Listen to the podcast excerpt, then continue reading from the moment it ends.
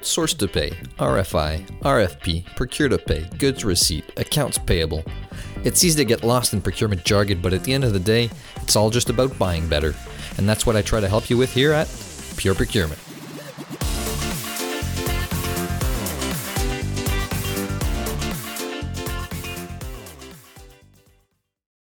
Hey, everybody, and welcome to Pure Procurement, the show where we discuss procurement technology and how it can create value for your business. We've got another source to pay office hours format today, so I'm looking forward to getting into the meat of your questions. Uh, but before we do that, I wanted to just uh, welcome James again to the show. Hey, thanks for having me.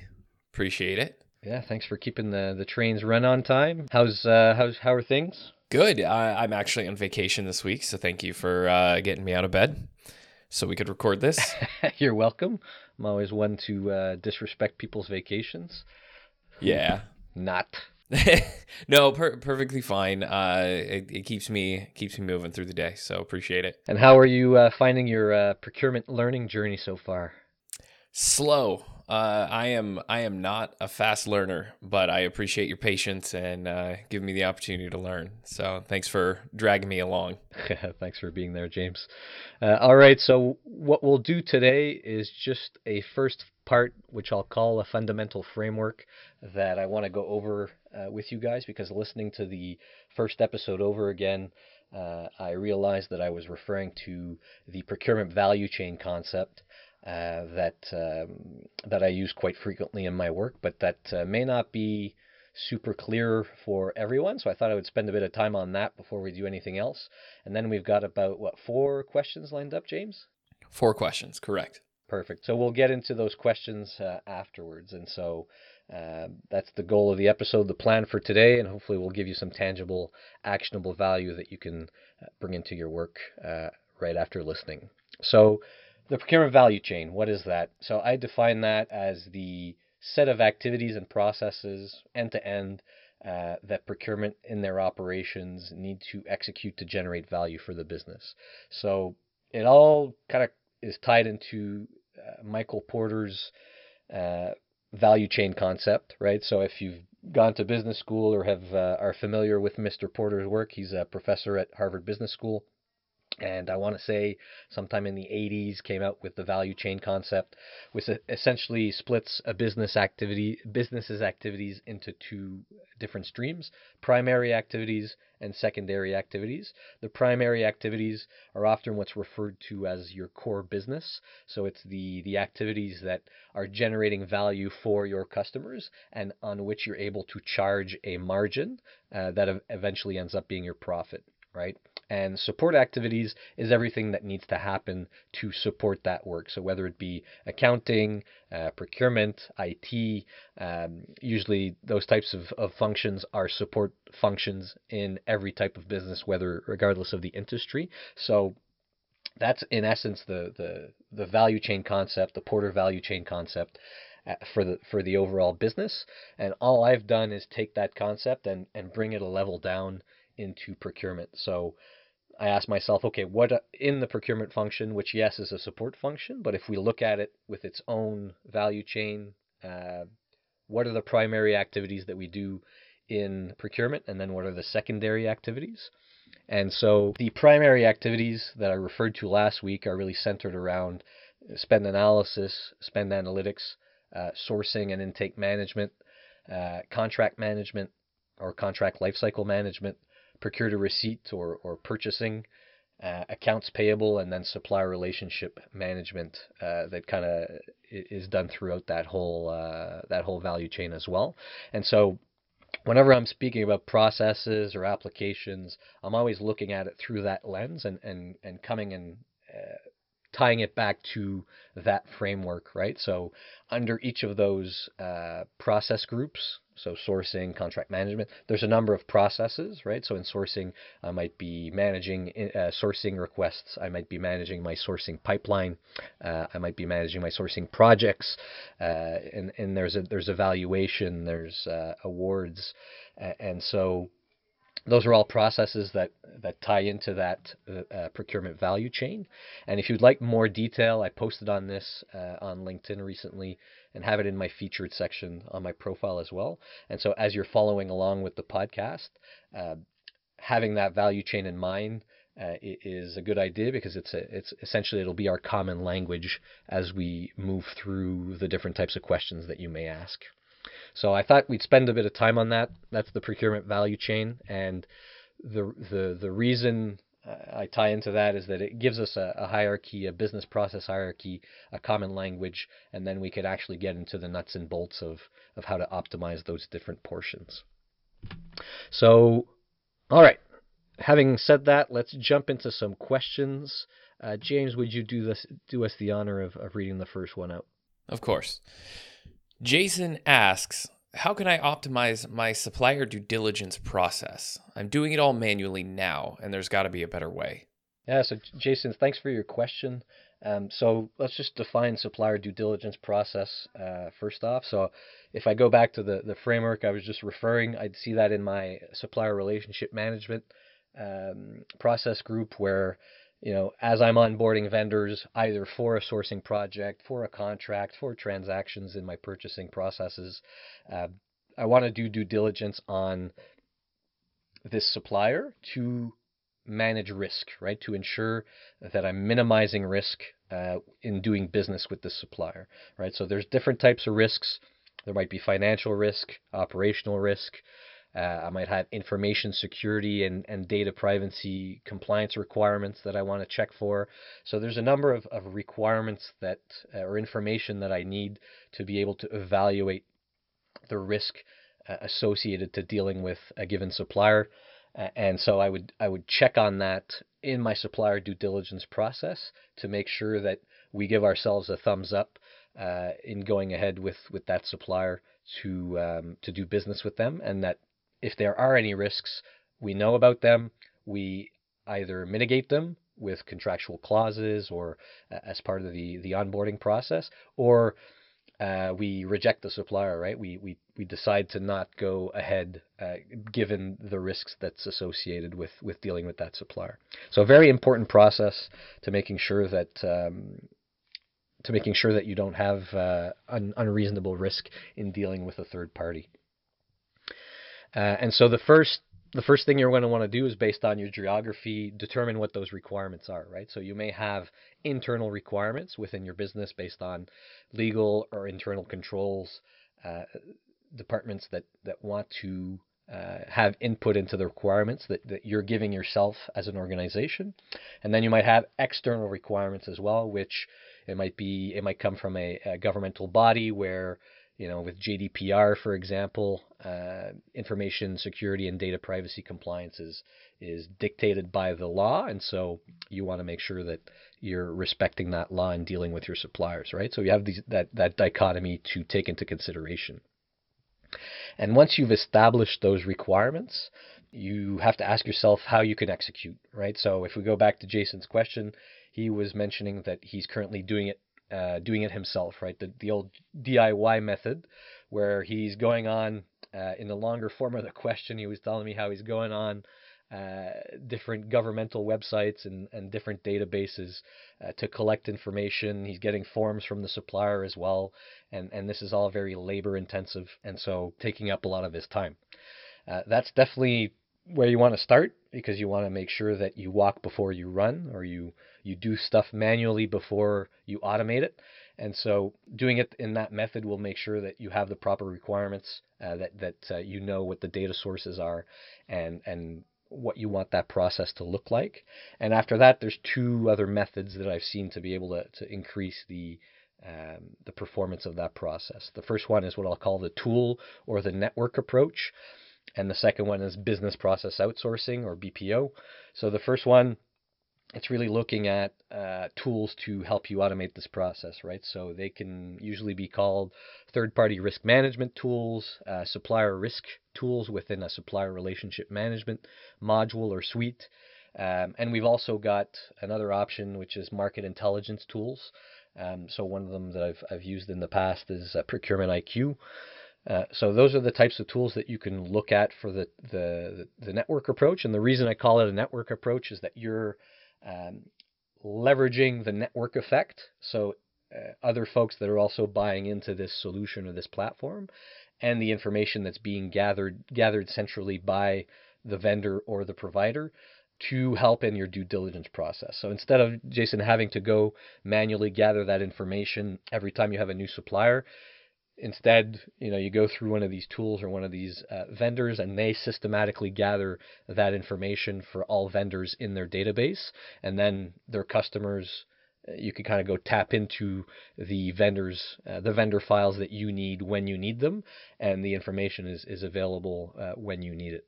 So definitely a cost associated there. Um, the, the things you need to be careful about is, is really having those requirements clear at the beginning because different tools, depending on where they're based out of, uh, might not support your regional requirements. Uh, and so that's something you, to, to take into consideration if you go down that path. But it's certainly something that can that can get you easily 80% of the way there, right? So it might be a network approach supplemented by a couple do do it yourself steps. And if you're able to do that with a, a, a defined predefined workflow where you say we gather general information first, bank account information, we check for uh, GDPR compliance, and then we check for you know financial uh, risk.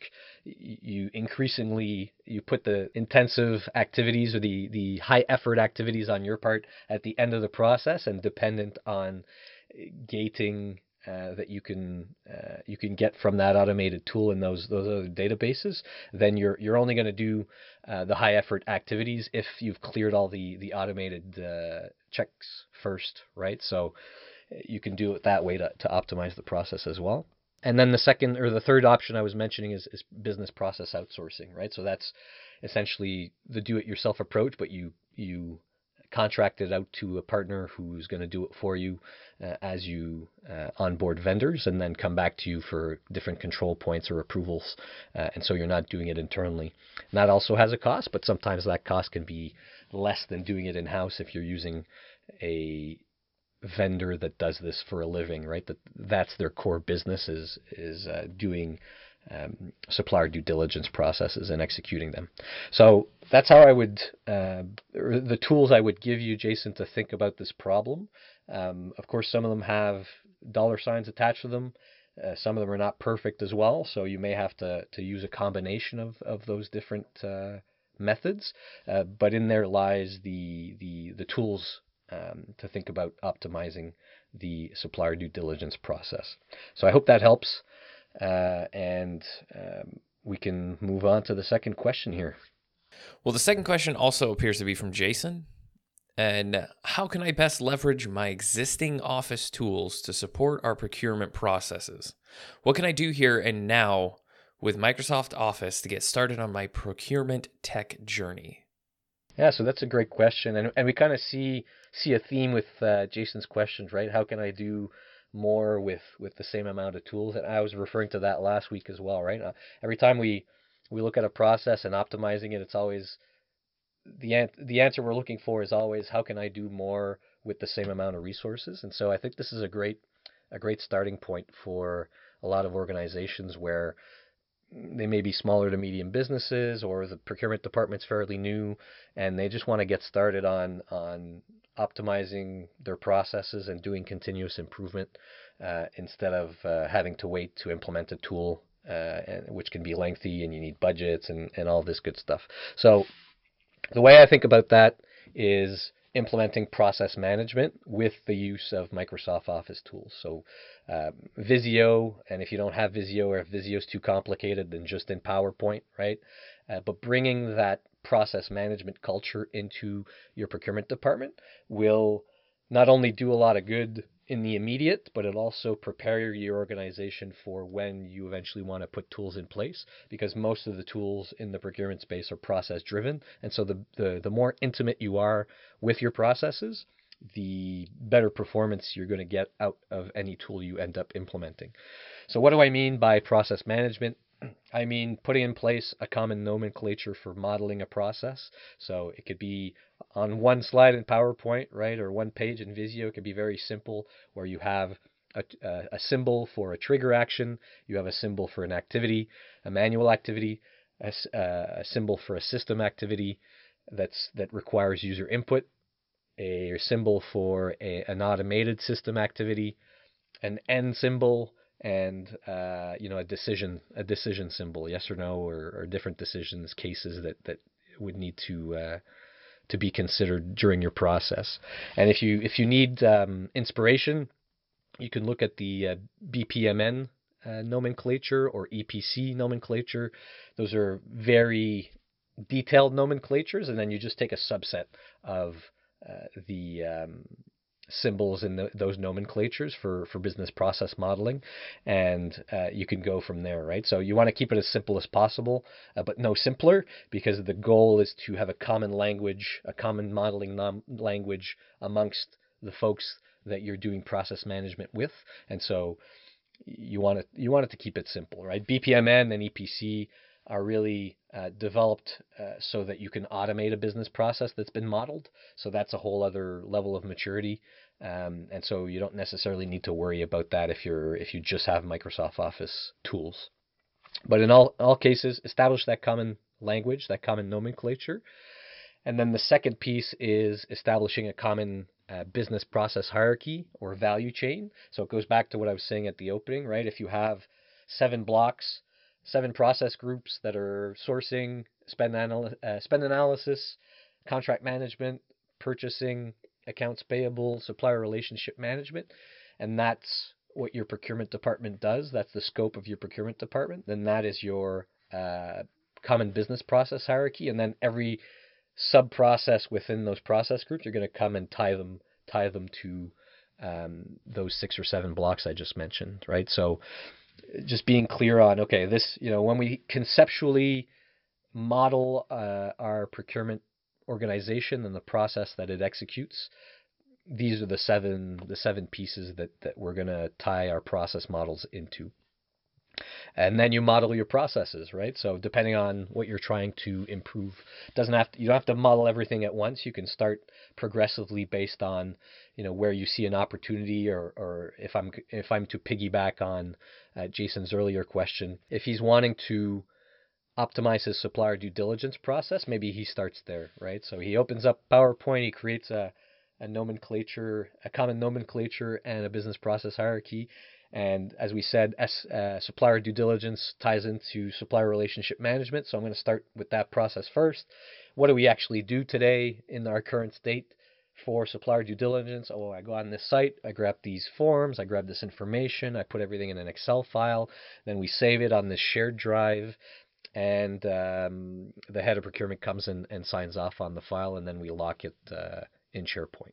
Something like that, right? So that, that'd be your as is process. And then you'll look at it together, brainstorm on how you can optimize that process and uh, make changes, right? And then as you make changes on the model, you'll have both a current state model and a future state model. And you'll be able to say, okay, what do we need to do to get from the first one to the second one? Uh, does it require uh, system configuration? Do we need to reach out to IT? And then you'll you'll have a list of action items uh, to improve that process, and you can execute on that list of action items. Uh, and then as you get to to more granular processes, that format in PowerPoint's probably not the best. You probably want to get to a work instruction. So a work instruction is really, really just a you know a, a templated Word document where with you have the the steps uh, to execute a given process and print screens of any files or applications uh, and, and what buttons need to be pressed or what information needs to be entered to execute those those uh, those steps uh, of the process within within the application or, or, or just in general, right? So it's it's much more detailed than a process. And there are applications out there. I believe they're in Windows, if I'm not mistaken, there's something called Screen Recorder, and you can actually turn it on, start clicking and, and entering information in an application or you know in an Excel file, and it'll capture what you are doing. And uh, when you press stop, it, it generates a document with everything that you did, and then you can go and edit it and add more information manually if if you need to. So that's the super cheap super cheap solution to that problem. Otherwise, I know there's other solutions out there like Enable Now um, and certainly others that um, can record your screen and output a work instruction that you can then edit and and um, adapt to you know the business rules you want to put in there or the logic the person needs to have when deciding how to carry on with the process or take a certain decision. So that's what I would do uh, with with Microsoft Office tools to to get myself in a continuous improvement mindset and to support the the process, the procurement process as well, right? And if you keep those all in a central drive and you educate your team on you know essentially how to talk that language, um, you're going to get a lot of benefit from it, right? And then you could you could get a, a bit more creative with Microsoft Forms, uh, central mailboxes in your Outlook, uh, and then if I allow myself to go outside the the Microsoft Office uh, suite uh, scope, you could look at Zapier, which is uh, or Notion, which are are free tools around task automation and and uh, and workflows that can tie into Microsoft Office and aren't aren't very expensive at all and allow you to, to automate certain uh, certain tasks and, and, processes as well, right? Whether it be you know when when we send an email to X address, uh, notif- you know copy the attachments and put them in a, a shared drive, for example, right? Like d- different tasks like that that you might be able to automate. So tools are not the most important piece, right? Um, as as you'll have guessed from my my rant on this question, uh, the process enabled by tools is what's important, and so you'll find that if you start thinking in process, you'll start to feel like you're looking at you know through the matrix, um, and that you can you see where things are breaking down, why they're breaking down. Um, one thing I didn't mention is, is the swim lane diagram, right? So as you as you model in PowerPoint, you can also integrate swim lanes uh, into your modeling, and you'll see that if you if you look up BPMN nomenclature. But essentially, each swim lane is like a pool, uh, a pool lane where uh, every lane is is represents somebody different in that process, right? A different role, and so you're able to see who's supposed to be doing what and where things may break down or where unnecessary delays uh, may pile up based on your modeling and, and your discussion with folks around okay well how do things actually work today right? How do you know that you need to do this next activity in the process? Uh, so yeah start by looking at procurement processes modeling your processes understanding your processes. You don't need very many tools to do that. And as i was mentioning up front it's going to help you when you eventually want to put a tool in place because you'll have a much clearer vision on what your requirements are and what you want the tool to do for you. Yeah, so that's it for question two. I think we're moving along quite nicely, James. What do you think? I think so as well. I am typing down some thoughts and questions that I, I will bring up after, which maybe will lead to questions for another episode. Uh, not ready to share them yet, but hopefully I'll be adding in some questions of my own here shortly. Number three, Training Lover asks, What are your thoughts on embedded software adoption solutions? As you're you're probably sensing a general theme here around like you know tools and uh, not not necessarily applications to execute the work, but the tools surrounding the applications, right? And so, just to define what Training Lover here is, is asking us about, so an embedded software adoption solution is something that will essentially lie on top of an existing application uh, and guide you through the process. Or at least that's how I, I view it, right? So if I'm in an application such as uh, Ariba, NetSuite, uh, Coupa, Ivalua, what have you, and I'm, you know, I need to create a purchase requisition, I could turn on this uh, adoption solution that's that would be embedded on top of of the application. And so as a user I wouldn't even know that it's another application.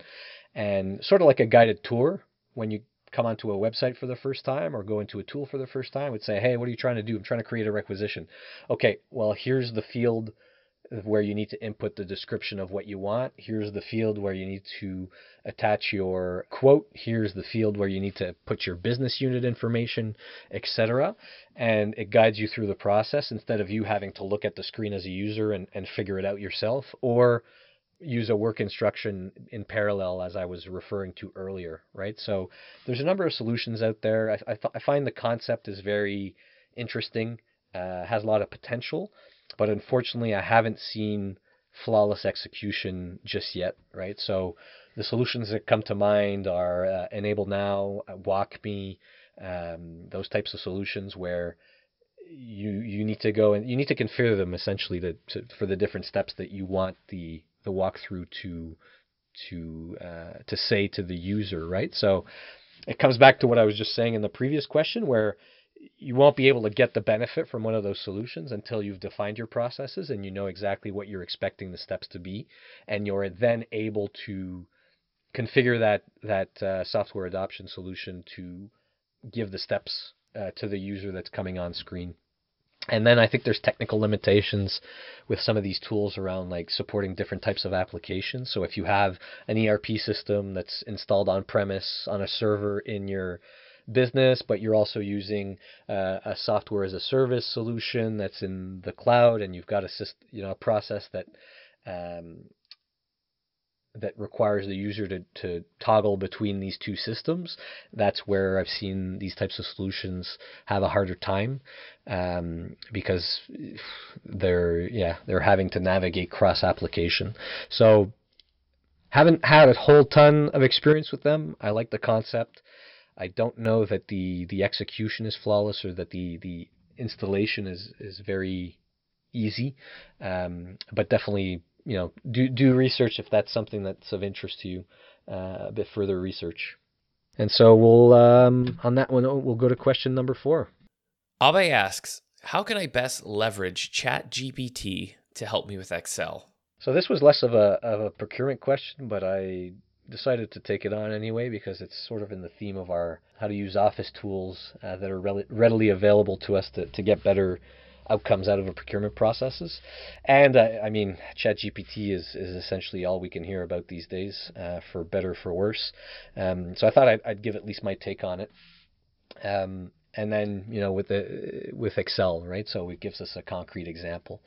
Uh, so for those of you that haven't heard about ChatGPT and have been living under a rock, uh, it's it's a uh, large language model uh, of artificial intelligence that essentially can have a, a, conversation with you, right? So think of like a chatbot on steroids, uh, in the sense that you can ask it uh, pretty much anything, and, and it'll um, it'll get the information from its large database. So I believe they had a large portion of the internet in the database for ChatGPT until 2001, at least in ChatGPT version 3 or 3.5. But there's since been a new release, and I haven't been following uh, that much. Um, but the concept remains the same, right? Like you're you're essentially having a conversation in natural language with uh, ChatGPT, and it comes back to you with uh, with answers, and does a surprisingly good job uh, to to have used it. So, and there are strengths and weaknesses. Uh, it does come back with false information uh, a lot of the time, so you can't take the answers at face value uh, and you need to you know ask for sources if you're looking for a given a specific set of information and um, yeah it stops at 2021 for the time being and it also doesn't doesn't know a lot of things about you know what's not on in its database right so um, so definitely a new a nascent field uh, at least from a, a, standpoint of figuring out how to best use it in uh, our procurement organizations and for software vendors to, to figure out the best use cases to use it in their software so that you could eventually benefit from it as a procurement organization being one of their customers.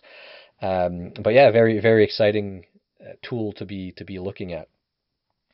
Uh, to get to Abe's question more specifically, one of the things that, that I've tested it for, and it does a pretty good job, is uh, Excel formulas, right? So, say you have a, a, very complex use case in Excel where you have a table with multiple columns, and you know VLOOKUP isn't cutting it. Uh, you know, it's not a simple a simple uh, formula that that you can figure out right away.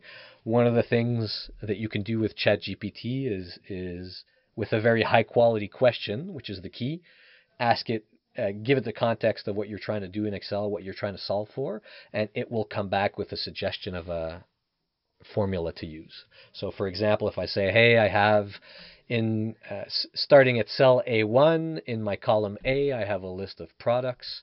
And in my column B, I have a list of geographies. And in my column C, I have a list of prices. And I want to be able to do X with them. Uh, and I'd like to see that result in column D. How do you suggest that I build my Excel formula to get that desired result? And then poof, five seconds later, you'll have, you know, use X formula, and here's the the values that you need to to input in that formula to, to get the desired result. And then you kind of you kind of interact with it. Uh, so you'll try the formula out. It might not give you the exact result that you want. Then you can come back and say, hey, you know, it gave me this error, or uh, it did, the, you know, it had this result instead of that result, and so I think we need to modify it. And then they'll, you know, ChatGPT is pretty good about understanding the error and, and proposing something new, right? So so you you interact with it and you learn as well uh, as uh, as you're working through the problem with ChatGPT. And so it's it's see it kind of like as a, an executive assistant, right? Someone that you can you can pull on on their knowledge and they might be right, they might be wrong, and you need to exert critical judgment on the answers that are given to you, but it, it does bring additional information into your thought process and eventually gets you to the solution much faster than if you had done it on, on your own, right? So the alternative is is what we know and love, which is going to Google and and parsing through the information yourself, right? So I just see that as a an information parser, some you know something that's that, that aids you in in that uh, process. So that's how I would apply it to Excel. I think for procurement, we're still looking at you know interesting use cases to to use for it. There's a dark side to ChatGPT as well, which is the the fact that um, in its content moderation uh, strategy to make sure that you know ChatGPT is polite and not swearing at you and not giving you uh, results that are um, uh, that are explicit. Uh, they've subcontracted a lot of the work of doing that to um, developing countries, and and so you've had a lot of people in those countries exposed to a lot of explicit material, whether it be violence related, sexual, etc., to, to moderate that content and to, to teach ChatGPT that that's not acceptable content to give back to the users. Uh, and those people were uh, as as as uh, or were severely as as I evaluated it underpaid for what they did, and uh, a lot of people had had trouble with um, uh, had trouble with the experience, right, from a mental health standpoint. So you got to be careful as well with those types of technologies, like you know how we're using them, and making sure we're we're doing our due diligence to to make it full circle with the first question of the episode. Uh, to make sure that it's aligned with, with our company values, right? How that technology is running and, and how it was put together. Um, uh, but in more generally speaking, I think large language model AIs are are uh, within our grasp uh, clearly uh, as a society, and, and we can do some some great things going forward with it. So it's just a matter of brainstorming that within your procurement organization and starting to dabble to see what the, the potential is. So I've rambled on, uh, rambled on long enough today, James. I think. Uh, what do you think? I think that was a lot of good information. I did jot down some notes that I'll go over with you at another time. Uh, maybe have to cultivate some questions of my own to add to the conversation. As all of you may have put together, I don't have a huge foundation of knowledge here, so I feel like I'm just scrambling to keep up. And some of this does go right over my head, but uh, that's why I'm taking notes and trying to ask questions. Yeah, someone's got to have the looks around here, so I mean. Thank you. Appreciate it. So thanks everybody for tuning in. I hope uh, the answers to the questions were of value that you can take s- some of these things and start implementing them in your departments uh, today. Yeah, and please submit your questions on LinkedIn, uh, on any of the channels as well that I have on on uh, my website for pureprocurement.ca, and uh, we'll see you for another episode shortly. Have a good one. Thanks for tuning in to Pure Procurement, hosted by yours truly, Joel Collin-Demers. I hope you took something away from today's episode to help you keep fighting the good fight. If you have any comments or questions, you can stop by my website at pureprocurement.ca. There's a ton of procurement related articles and resources there for you as well. If you like what you see, I'd love to count you as a subscriber to my monthly newsletter. Every month, I bring you the top five pieces of source to pay content I came across that month. All you need to do is to click the big button on the top right of the homepage. That's it. Thanks again for listening to Procurement. Until next time.